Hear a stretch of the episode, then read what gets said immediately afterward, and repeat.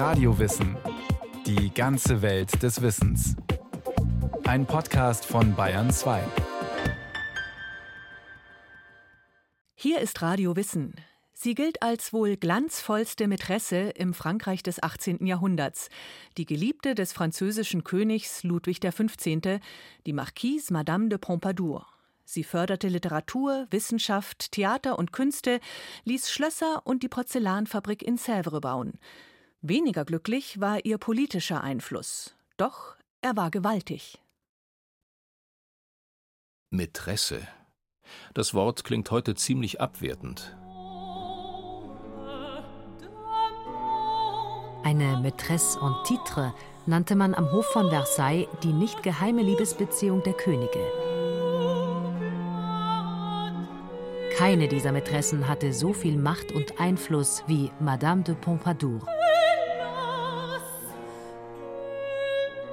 Was man bei Pompadour eben auch sagen kann, dass eine große Ambition einerseits bestanden hat, aber eben auch eine große intellektuelle Kapazität und vielleicht auch eine Vision, was Kunst anbelangt und auch durchaus was Politik anbelangt. Und das macht sie wahrscheinlich innerhalb dieses Jahrhunderts doch sehr besonders. Die Historikerin und Kunsthistorikerin Dr. Andrea Weißbrot hat zu Madame de Pompadour geforscht und die umfassende Monographie geschrieben Madame de Pompadour und die Inszenierung der Macht. Die Pompadour und Ludwig. Beginnen wir mit ihm. König Ludwig XV. lebte von 1710 bis 1774. Er war der Urenkel von Ludwig XIV., dem Sonnenkönig, und folgte ihm bereits mit fünf Jahren auf den Thron. Den zweijährigen Waisen erzog eine Gouvernante aus dem Hochadel. Sein Hauslehrer, Bischof Fleury, betreute seine formale und religiöse Bildung. Mit 16 übernahm Ludwig die Staatsgeschäfte selbst – Kardinal Fleury als Premierminister an seiner Seite. Ein Jahr zuvor noch hatte Ludwig die acht Jahre ältere, tief religiöse polnische Königstochter Marie Leszczynska geheiratet, damit es bei Zeiten einen männlichen Thronfolger gab. Madame de Pompadour wurde am 29. Dezember 1721 in Paris als bürgerliche Jeanne Antoinette Poisson geboren. Ihr Vater François, ein wohlhabender Armeelieferant, musste nach einem Finanzskandal nach Deutschland fliehen. Jeannes Mutter, Louise Madeleine de la Motte, galt als eine sehr schöne, intelligente und lebenslustige Frau mit zahlreichen Affären, darunter eine mit dem reichen Steuerpächter und Finanzier Lenormand de Tourneau, möglicherweise Jeannes leiblichem Vater. Zumindest gewährt er als Vormund Jeanne die für Adelstöchter übliche Erziehung mit Gesprächskreisen, sowie täglichem Üben in Balletttanz, Schauspiel und Gesang. Als 16-jährige grazile Schönheit mit großen blauen Augen, schmalem Gesicht und einer Porzellanhaut, wie es heißt, brilliert sie mit Opernarien in den besten Pariser Salons. Verheiratet wird sie von ihrem Ziehvater mit seinem reichen adligen Neffen und Erben Lenormand de Thiol. Über die junge Madame de Thiol wird Voltaire in seinen Memoiren schreiben, sie sei gut erzogen, reizend, angenehm, bezaubernd und talentiert. Das geistige Leben Frankreichs blüht im 18. Jahrhundert in den Pariser Salons. Hier verkehren alter Hochadel und Großbürger, Kardinäle, Staatsmänner, Gelehrte, Philosophen und Schriftsteller. Die junge Madame de Thiol trifft auf Voltaire, Montesquieu, Helvétius, die mit ihren neuen gesellschaftsverändernden Ideen dem rationalen Denken den Weg ebnen wollen. Später wird sie den Schriftsteller Denis Diderot und den Physiker Jean d'Alembert protegieren. Sie sind Autoren der Encyclopédie, eines der Hauptwerke der französischen Aufklärung. Legenden über Madame de Pompadour gibt es genug. Befeuert werden sie bis in die jüngste Zeit vor allem durch zwei Fälschungen. Einmal durch die angeblichen Memoiren ihrer Kammerfrau Nicole de Ossé und dann durch eine Briefsammlung, die noch 1999 ins Deutsche übersetzt wurde. Doch das können keine Originalbriefe sein. Andrea Weißbrot. Also bei ihren echten Briefen kann man sehen, dass das sehr kurze Schreiben sind. Die sind oft sehr zielgerichtet. Und die gefälschten Briefe im Gegenzug dazu sind sehr lang, offen manchmal seitenweise und die erzählen alles Mögliche. Die erzählen, wie dumm der König ist und wer wieder gegenüber dem König sich frech verhalten hat. Die sind plump und in einer Art und Weise indiskret, dass ein einziger solcher Brief Madame de Pompadour ihre Stellung gekostet hätte, wenn der in die Hände des Königs geraten wäre. Verbürgt ist jedenfalls auf der Hochzeit des Thronfolgers mit Marie-Therese von Spanien im Februar 1745 lernen sich Ludwig und Madame de Thiol kennen. Nach dem prächtigen Maskenball in Versailles wundert sich der am Hof etablierte Herzog de Luynes über die enge Vertrautheit der beiden. Madame de Thiol soll angeblich bis über beide Ohren in den König verliebt sein. Und er soll ihre Gefühle erwidern. Hinter ihren aufgeklappten seidenen Fächern lästern die Höflinge eine bürgerliche. Madame de Pompadour kommt natürlich nicht aus dem Nichts. Sie ist zwar eine bürgerliche, aber sie ist vernetzt mit dem Pariser Großbürgertum und vor allen Dingen mit der Pariser Hochfinanz, die wiederum in der Hand des Großbürgertums war.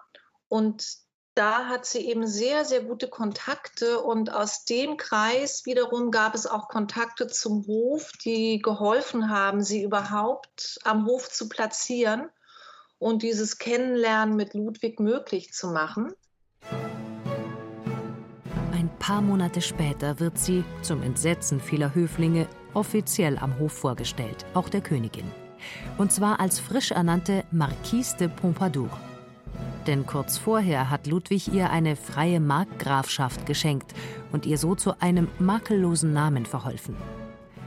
Anfang des Jahres 1746 sitzt Madame de Pompadour am Hof unangreifbar fest im Sattel, versichert Andrea Weißbrot in ihrem Buch über Madame de Pompadour. Bald schon drängeln sich bei ihrer morgendlichen Toilette, die den höfischen Gebräuchen gemäß öffentlich stattfindet, beinahe ebenso viele Höflinge wie beim Lever des Königs. Madame de Pompadour kennt die erfolgreichen Großbankiers, die Brüder de Paris. Sie finanzieren die meisten Projekte des Königs. Ludwig ist von ihnen sozusagen finanziell abhängig der Finanzminister, da war der Posten vakant, der wird dann mit jemandem besetzt aus diesem Pariser Kreis. Ihr Ziehvater, der sich um ihre Ausbildung und Erziehung gekümmert hat, bekommt das Amt des Kulturministers. Das nannte man damals äh, Generalintendant der königlichen Bauten. Der war also für Architektur und Kunstankäufe am Hof zuständig. Das heißt, sie besetzt eigentlich gleich in den ersten Monaten wichtige Ämter am Hof. Das heißt, sie hat dann auch Stützen am Hof. Sie beauftragt ihren Ziehvater Tournon mit dem Ausbau eines Theaters und übergeht damit demonstrativ den Herzog von Richelieu, der für Festivitäten am Hof eigentlich zuständig wäre. Später finden sich in ihrer großen Bibliothek in Versailles unter den über 3500 Büchern immerhin über 3000 Opern, Theaterstücke und Abhandlungen zu Oper und Schauspiel. Sie trommelt selbst ein buntes Ensemble zusammen. Höflinge, Diener und Dienerinnen sowie von den Pariser Bühnen professionelle Schauspieler und Schauspielerinnen – sogar ein Kinderballett aus Söhnen und Töchtern der besten Tanzlehrer, ohne Standesgrenzen. Die Hauptrollen spielt sie meist selbst. Das Theater war ein weiteres Ausdrucksmittel ihrer Macht. Sie hat das Publikum bestimmt und nach dem Theater gab es ein Abendessen, was sie für den König veranstaltet hat, in ihren Räumen oder in den Räumen des Königs. Und dazu hat sie wiederum eine handverlesene Zahl von Gästen eingeladen. Das heißt, alle haben natürlich versucht, Einladungen zu diesem Abendessen zu bekommen, weil das Ganze so zwanglos war, dass der König manchmal sogar selber für seine Gäste am Ende des Essens einen Kaffee gekocht hat. Als gebildete und politisch versierte Frau nimmt Madame de Pompadour auch teil an Staatsratssitzungen, organisiert politische Arbeitsessen mit Ludwigs Ministern in ihren Räumen. Der Soziologe Norbert Elias hat in seiner Abhandlung Die höfische Gesellschaft beschrieben, wie die Anordnung der Räume am Hof Rang und Bedeutung der adligen Höflinge widerspiegelt. Das ungewöhnlich große Appartement von Madame de Pompadour hat durch eine geheime Wendeltreppe direkten Zugang zu den privaten Gemächern des Königs.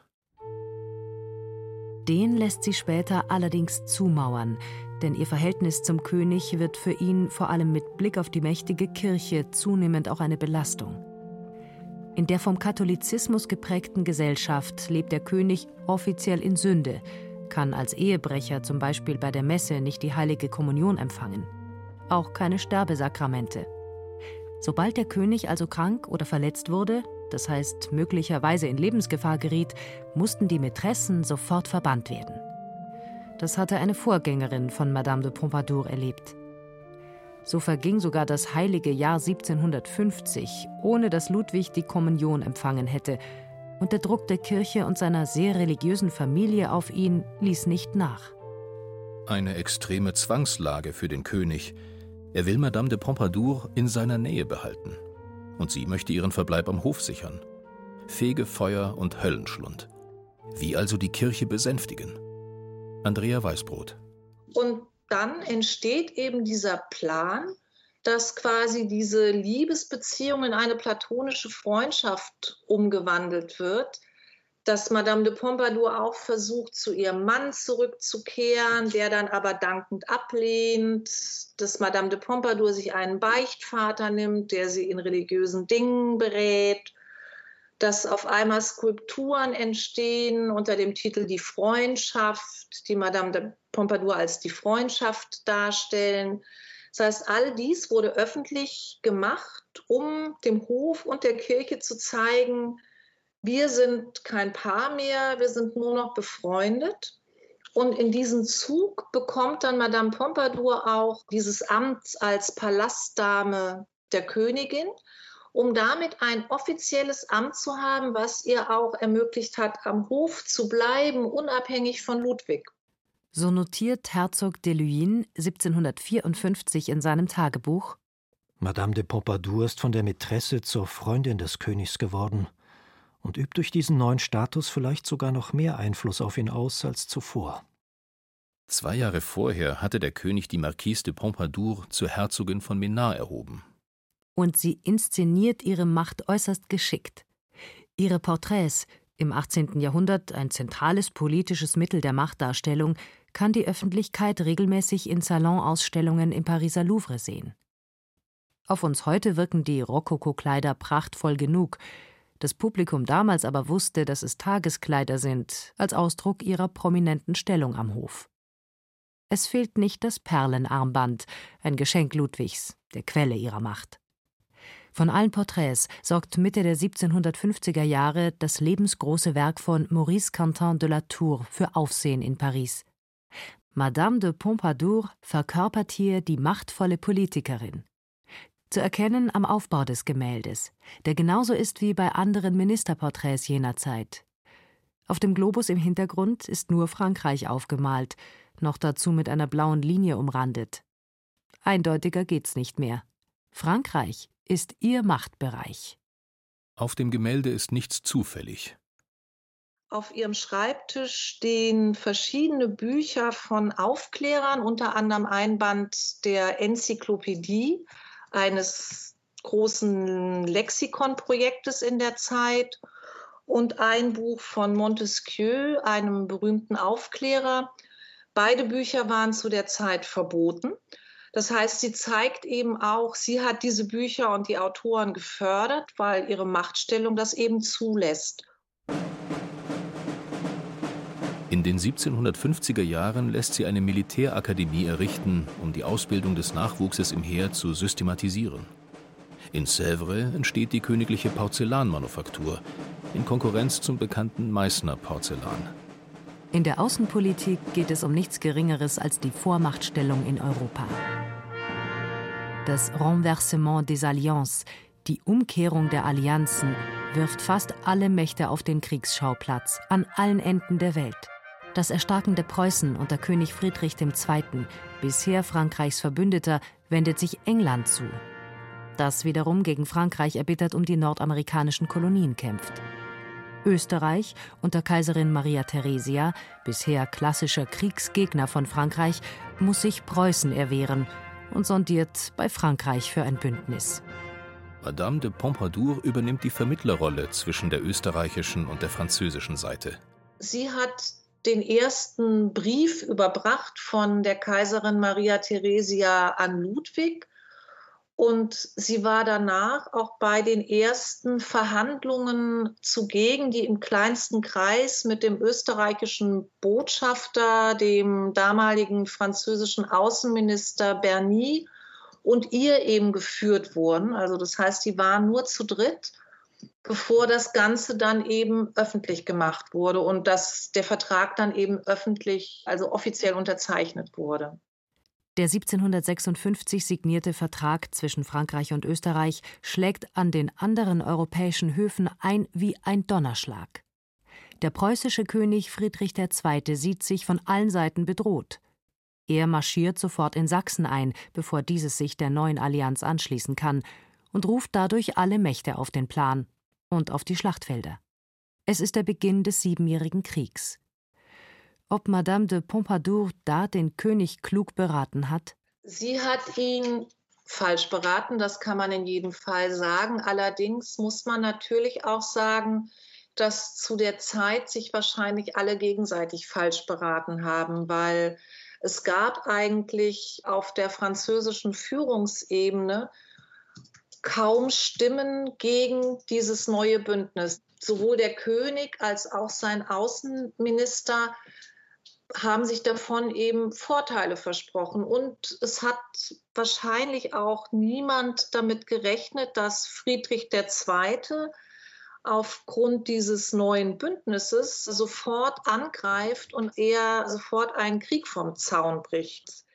Auch als Frankreich nach anfänglichen Erfolgen zurückfällt, will Madame de Pompadour noch keine Verhandlungen mit den Gegnern. Im Gegensatz zu ihrem alten Freund, dem französischen Außenminister Duberny. Machtbewusst verschafft sie ihm die Kardinalswürde, lässt ihren neuen Günstling, den Grafen de Stainville, zum Herzog von Choiseul-Staville küren und überzeugt Ludwig, der etwas bei ihr gut zu machen hatte, de Berny gegen de Choiseul auszutauschen. Friedensverhandlungen oder nicht? Der englische Außenminister Newcastle bringt es auf den Punkt. Die große Frage ist, auf welcher Seite die Lady steht. Das wird alles entscheiden. Der Ausgang des Siebenjährigen Krieges ist für Frankreich desaströs. Die nordamerikanischen Kolonien sind verloren. Die österreichischen Niederlande bekommt Frankreich auch nicht. Preußen erstarkt in Europa und Frankreich steht kurz vor dem Staatsbankrott. Bei seinen Untertanen wird Ludwig, der vielgeliebte, zum vielgehassten. Und mit ihm Madame de Pompadour. Verprasst habe sie alles mit der prunkvollen Ausstaffierung ihrer Schlösser, dem Theater, ihren sündteuren Garderoben, den immensen Kriegskosten. Freilich gab es das System der Verschwendung schon länger, so Andrea Weißbrot. Alles war eben darauf angelegt, Schulden zu machen und letztlich diese Schulden dann wieder zu decken, eben durch Einkünfte, die man aus den Kolonien erzielen konnte, aus Leibeigenschaften und als dieses System dann eben nach und nach einerseits bröckelt und dann durch den Krieg zum Beispiel die französische Kolonialherrschaft in Amerika abrupt beendet wird, fielen natürlich auch viele Geldquellen weg. Und letztlich war sie aber quasi greifbar. Sie war das Sinnbild und konnte damit auch zu einer Art Sündenbock gemacht werden. Auch wenn ihr Altersporträt sie am seinerzeit modischen Stickrahmen zeigt, natürlich, sittsam und nur im Haus wirkend, eine solche neue Pompadour gibt es nicht. Den König Friedrich II. von Preußen bringt sie zur Raserei, weil sie sich nicht in die Karten schauen lässt. Ihr großes Netzwerk an Kontakten, auch zu anderen Fürstenhöfen, zusammen mit einem florierenden Günstlingshandel sichert ihre Macht. Auf einen Gunstbeweis folgt eine Gegenleistung und darauf wieder eine Gunst. So entstehen immer neue Abhängigkeiten. Gleichwohl ist der Preis für ihre Machtstellung hoch. Ständig verfügbar sein für den König, häufiges Reisen mit dem Hof, ein immenses Arbeitspensum. Sie schrieb, meistens nachts, an die 60 Briefe pro Tag. Dann kam eben dazu diese persönlichen Schicksalsschläge, vor allen Dingen der Tod ihrer Tochter Alexandrine, die mit zehn Jahren ganz überraschend gestorben ist. Und von diesem Tod sagt sie, dass ihr das quasi einen Schlag versetzt hat, von dem sie sich nicht mehr richtig erholt hat. Sie bewahrt dennoch die Kontenance legt sich selbst eiserne Disziplin auf gegenüber einem als schwierig beschriebenen, manchmal depressiven, ängstlichen und schweigsamen König. Sie nimmt stets trotz Migräne und Fieber an Hoffesten teil, Ludwig zuliebe. Sie muss Intrigen der Hofschranzen abwehren, kann niemandem vertrauen. Sie band auch zahlreiche Versuche, sie durch jüngere Frauen zu ersetzen. Und Ludwig ist kein Heiliger, er fühlt sich zu blutjungen Frauen hingezogen. Sie vergisst indes nie, sie ist vollständig von ihm abhängig. Einmal verrät sie in einem Brief ihren geheimen Wunsch. Ich hätte den großen Thron bevorzugt, muss mich aber mit dem kleinen begnügen, der nicht im geringsten meinem Temperament entspricht. Nach dem Attentat auf Ludwig XV. im Jahr 1757 will Madame de Pompadour schon von sich aus den Hof verlassen, damit er vor seinem Ableben in den Schoß der Kirche zurückkehren kann. Aber Ludwig, der nach einer Woche Wehklagen merkt, dass er doch nicht lebensgefährlich verletzt ist, kann ihren Weggang noch verhindern. All dies zehrt über die Jahre an ihrer fragilen Gesundheit. Sie ist oft krank, wird immer häufiger bettlägerig. Von einer Erkältung kann sie sich nicht mehr erholen. Sie stirbt am 15. April 1764 im Alter von 42 Jahren an Lungenentzündung. Der König, so flüstert man am Hof, sei tief betroffen über den Tod seiner Freundin. Keine 25 Jahre später fegt die Französische Revolution mit einer neuen aufsteigenden bürgerlichen Schicht das höfische System weg. Politisch freilich nur aus unserem heutigen Rückblick, hat Madame de Pompadour zusammen mit dem König durch Fehlentscheidungen Frankreich destabilisiert und den Weg zur französischen Revolution bereitet. Das Erbe ihres Mäzenatentums aber, so Andrea Weißbrot, wirke bis in unsere Zeit hinein. Sie hat Diderot gefördert, sie hat Montesquieu gefördert, sie hat selbst Rousseau gefördert, sie hat Voltaire gefördert. Das heißt, sie hatte ein Gespür letztlich für die auch Umwälzungen in diesem Zeitalter und hat die entscheidenden Personen gefördert, die bis heute eben Reichweite haben. Das war Radiowissen, ein Podcast von Bayern 2. Autorin Renate Kiesewetter. Es sprachen Berenike Beschle, Christian Baumann, Rahel Comtes und Carsten Fabian. Regie Irene Schuck, Technik Andreas Lucke, Redaktion Thomas Morawetz. Wenn Sie keine Sendung mehr verpassen wollen, abonnieren Sie Radiowissen unter bayern2.de slash podcast und überall, wo es Podcasts gibt.